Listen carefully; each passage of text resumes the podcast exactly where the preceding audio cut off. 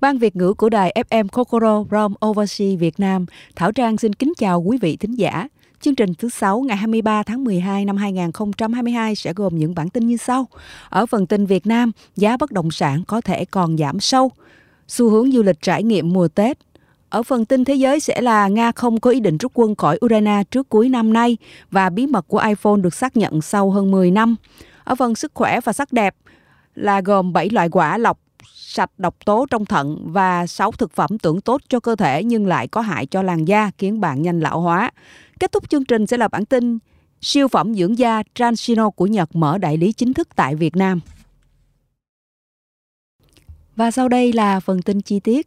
Tin Việt Nam, thị trường bất động sản trong các tháng cuối năm và năm 2023 được dự báo nhiều khả năng sẽ tiếp tục gặp khó khăn khi cơn khát vốn của doanh nghiệp, nhà đầu tư chưa được giải tỏa.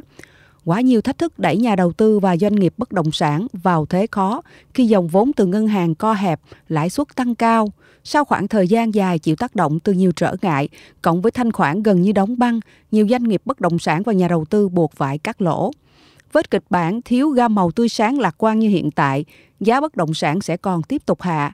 Các chuyên gia đồng dự báo năm 2023, giá bất động sản có thể còn giảm sâu. Ở thời điểm này, thị trường đã xuất hiện doanh nghiệp địa ốc tung ra chiết khấu tới 40 đến 50% giá sản phẩm. Ngay cả với những nhà đầu tư để gồng lỗ lãi ngân hàng, họ cũng phải mạnh tay cắt lỗ hàng ngộp. Tình trạng giảm giá 10 đến 20% đã xuất hiện ở nhiều khu vực. Theo giới chuyên gia đánh giá, giá bất động sản sẽ còn tiếp tục giảm. Giáo sư Đặng Hùng Võ, nguyên Thứ trưởng Bộ Tài nguyên và Môi trường nhận định, dù mức giá đã được doanh nghiệp chiết khấu tới 50%, nhưng người dân vẫn chưa đủ sức mua.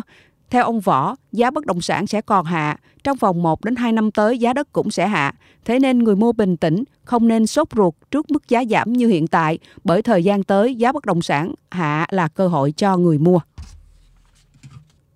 Xu hướng du lịch trải nghiệm mùa Tết Thời điểm này, các doanh nghiệp lữ hành đều đang tất bật đón khách cho các đường tour du xuân. Tết năm nay cũng chính là thời điểm phục hồi hầu hết các đường tour quốc tế.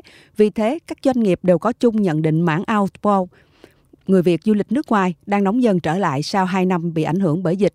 Xu hướng ảnh Xu hướng khách du lịch năm nay đa phần chọn tour trải nghiệm trong cũng như ngoài nước, rất ít chọn du lịch cưỡi ngựa xem hoa. Khi được hỏi về tình hình đặt tour du lịch Tết Quý Mão, bà Đoàn Thanh Trà, Giám đốc tiếp thị truyền thông lữ hành Sài Gòn Tourist cho biết, năm nay công ty dự định phục vụ khoảng 40.000 lượt khách trên toàn quốc và hiện lượng khách đã đạt khoảng 60%. Cũng theo bà Trà, Tết năm nay ghi nhận một số xu hướng nổi bật là khách hàng tìm kiếm những trải nghiệm mới mẻ, thú vị và du lịch nước ngoài được quan tâm nhiều hơn việc du khách Việt Nam đang dành nhiều sự quan tâm cho các chuyến du lịch nước ngoài mùa Tết cũng được ghi nhận ở một số công ty lữ hành khác tại thành phố Hồ Chí Minh như Viettravel. Thông tin từ giữa tháng 11, du khách Việt đã bắt đầu đặt tour Tết nhiều hơn thay vì chỉ lanh quanh trong nước như dịp Tết 2022, năm nay thị trường tour Tết có sự sôi động vượt trội khi nhiều quốc gia trên thế giới đã chính thức mở cửa hoặc nới lỏng các biện pháp chống dịch COVID-19. Năm nay, Viettravel dự kiến phục vụ 109 190.000 lượt du khách trong mùa Tết. Theo đánh giá của Viettravel, các quốc gia khu vực Đông Bắc Á như Nhật Bản, Hàn Quốc đang nới lỏng quy định nhập cảnh nên thu hút mạnh mẽ du khách Việt Nam. Ngoài ra, Thái Lan, Đài Loan cũng là địa điểm đến lựa chọn nhiều nhờ chính sách thu hút khách du lịch. Và tiếp theo đây là phần tin thế giới. Nga không có ý định rút quân khỏi Ukraine trước cuối năm nay. Ngày 13 tháng 12, thư ký báo chí của Tổng thống Nga Dmitry Peskov cho biết Nga không có ý định rút quân khỏi khu vực đang tiến hành chiến dịch quân sự đặc biệt. Khi phản hồi về yêu cầu của Ukraine, ông nhấn mạnh Ukraine cần tính đến thực tế mới để giải quyết tình hình. Thư ký báo chí của Tổng thống Nga tuyên bố việc rút quân khỏi Ukraine trước cuối năm nay là điều không thể. Phía Ukraine cần tính đến những thực tế đã phát triển trong suốt thời gian qua. Những thực tế này là kết quả của đường lối chính sách mà giới lãnh đạo Ukraine và chế độ Ukraine hiện tại đã theo đuổi trong 15 năm, thậm chí 20 năm qua. Và những thực tế này chỉ ra rằng các chủ thể mới đã xuất hiện ở Liên bang Nga và chúng xuất hiện do kết quả của các cuộc trưng cầu ý dân diễn ra các vùng lãnh thổ này. Thư ký báo chí của Tổng thống Nga nói. Ông Peskov nhấn mạnh rằng không thể nói về việc giải quyết tình hình ở, ở Ukraine mà không tính đến những thực tế mới này. Ông cũng cho biết việc khôi phục cuộc sống hòa bình ở Donbass là ưu tiên tuyệt đối của chính quyền Nga. Ông nhấn mạnh rằng các nguồn tài chính lớn đang được gửi đến khu vực Điều này được kiểm soát chặt chẽ bởi tất cả các bộ phận chịu trách nhiệm khôi phục Donbass. Thư ký báo chí của Tổng thống Nga đã cho biết như vậy khi bình luận về ba nước ba bước hướng tới hòa bình do Tổng thống Ukraine đề xuất. Ông coi đề xuất này là ba bước để tiếp tục chiến sự. Bí mật của iPhone được xác nhận hơn sau 10 năm. Trong bài viết trên Twitter ngày 13 tháng 12, Tim Cook cho biết iPhone sử dụng cảm biến camera do Sony cung cấp. Đây là lần hiếm hoi CEO Apple tiết bộ lộ tên công ty sản xuất linh kiện dùng trong iPhone. Chúng tôi đã hợp tác với Sony trong hơn một thập kỷ để tạo ra để tạo ra cảm biến hàng đầu thế giới cho iPhone. Cook cho biết. Bài viết, bài viết được chia sẻ trong lúc CEO Apple đến thăm một nhà máy của Sony tại Kumamoto, Nhật Bản. Cảm ơn Ken và mọi người trong đội ngũ đã cho tôi tham quan cơ sở tiên tiến tại Kumamoto hôm nay. CEO Apple đã viết. Theo The Verge, Apple phần lớn giữ kín thông tin cụ thể về các linh kiện trong mỗi chiếc iPhone. Do đó, việc Tim Cook xác nhận iPhone trang bị cảm biến camera của Sony trong hơn 10 năm là điều đáng chú ý. Nếu truy cập website của Apple, người dùng chỉ nhìn thấy các thông tin về số kỹ thuật camera cơ bản như độ phân giải, khẩu độ và góc chụp thay vì công ty sản xuất hay model, model cảm biến. Dù vậy, trong thời đại thuật toán, phần mềm ngày càng được chú trọng như hiện nay, việc cung cấp thông tin cụ thể về phần cứng không quá cần thiết. Trước khi được Tim Cook xác nhận, tin đồn về việc iPhone sử dụng cảm biến camera của Sony đã xuất hiện trong thời gian dài. Năm 2015, WSG SJ đưa tin Apple trang bị cảm biến của Sony cho camera trước và sau của iPhone 6. Công ty Nhật Bản thu về 20 đô cho mỗi thiết bị đến tay người dùng. Bài viết mổ bụng iPhone 5S của Ephesus năm 2013 cũng cho thấy mã số in trên camera sau khá giống cảm biến của Sony. Điều này tiếp diễn trên những thế hệ iPhone tiếp theo, dù Apple chưa từng lên tiếng xác nhận. Sony là công ty dẫn đầu thị trường cảm biến ảnh trên điện thoại.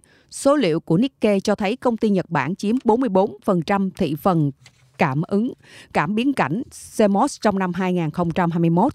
Theo sau là Samsung với 18% thị phần. Chuyến thăm của Tim Cook đến nhà máy Sony cho thấy cả hai công ty vẫn hợp tác chặt chẽ. Cuối tháng 11, nguồn tin của Nikkei cho biết Sony đang phát triển cảm biến ảnh với kiến trúc bán dẫn mới, giúp thu nhiều ánh sáng và cân bằng sáng tốt hơn. Thế hệ cảm biến mới dự kiến xuất hiện trên các dòng iPhone tiếp theo của Apple và kể cả những smartphone khác trong tương lai. Ở phần sức khỏe hôm nay, chúng ta cùng tìm hiểu về 7 loại quả lọc sạch độc tố trong thận nhé.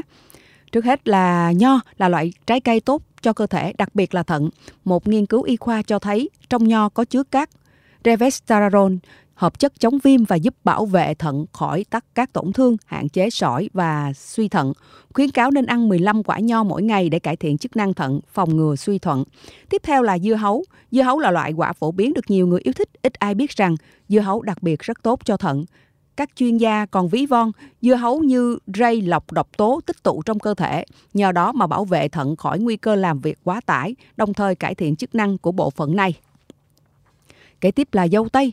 Dâu tây là loại quả rất thơm ngon được nhiều người yêu thích. Đặc biệt trong dâu tây có chứa rất nhiều dưỡng chất đặc biệt là các chất chống oxy hóa là anthocyanin, elagitamin, hai chất có khả năng loại bỏ các gốc tự do gây hại cho thận, từ đó phòng ngừa chứng suy thận hay các bệnh nan y liên quan tới thận. Tiếp theo là dứa. Dứa là một trong những loại trái cây nên ăn nhiều để tốt cho thận dứa có nhiều nước, giàu khoáng chất cùng các chất chống oxy hóa. Ngoài ra, dứa còn có khả năng làm sạch thận, đồng thời kháng khuẩn, chống viêm, giúp các tổn thương nhanh lành. Đây chính là lý do giúp dứa được các chuyên gia dinh dưỡng đề cử là thực phẩm hàng đầu phải có trong thực đơn của người mắc bệnh về thận. Đu đủ là loại quả giàu dinh dưỡng, có vị ngọt, mát, rất giàu vitamin, ít kali, đu đủ được nhiều người yêu thích bởi loại quả này giúp giải nhiệt, lại bổ thận. Bạn nên ăn đu đủ sống hoặc dùng nó để chế biến thành các món gỏi nộm, ăn hàng ngày. Và bưởi cũng là một loại quả rất giàu vitamin C. Ăn bưởi thường xuyên sẽ giúp tăng đề kháng, giảm mỡ máu, ổn định đường huyết. Ngoài ra, bưởi còn có tác dụng ngăn ngừa tình trạng suy thận, giảm nguy cơ mắc sỏi thận. Bạn có thể ăn trực tiếp hoặc dùng bưởi làm nước ép hay chế biến thành các món yêu thích. Cuối cùng là táo. Táo rất giàu chất chống viêm cùng các chất chống oxy hóa. Ăn táo xanh thường xuyên giúp cải thiện chức năng thận, hàm lượng pectin có trong loại quả này còn làm giảm nguy cơ tổn thương thận rất tốt. Không chỉ có tia UV hay tuổi tác mới là tác nhân gây nên nếp nhăn trên khuôn mặt, mà những thực phẩm sau đây nếu hấp thụ nhiều vào cơ thể cũng sẽ khiến diện mạo của bạn mau già. Bánh gạo, đồ ăn nhanh, trái cây, sấy khô, vân vân đều gây hại cho sức khỏe làn da và khiến chúng ta nhanh già, già đi nhanh hơn. Điều này làm do một số thành phần không lành mạnh như lượng đường lớn, natri và sunfat làm collagen của da trở nên suy yếu. Từ đó da sẽ gặp nhiều vấn đề nan giải khó chữa. Dưới đây là danh sách tất cả các loại thực phẩm nên tránh nếu bạn muốn giữ cho làn da tươi trẻ và mịn màng nhất có thể.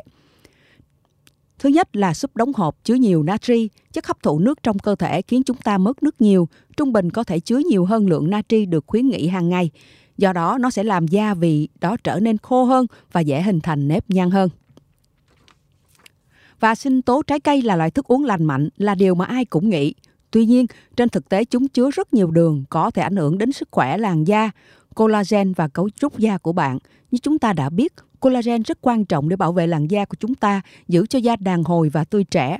Thói quen uống nhiều sinh tố theo thời gian có thể khiến da bạn trở nên khô ráp hơn, nhanh lão hóa hơn.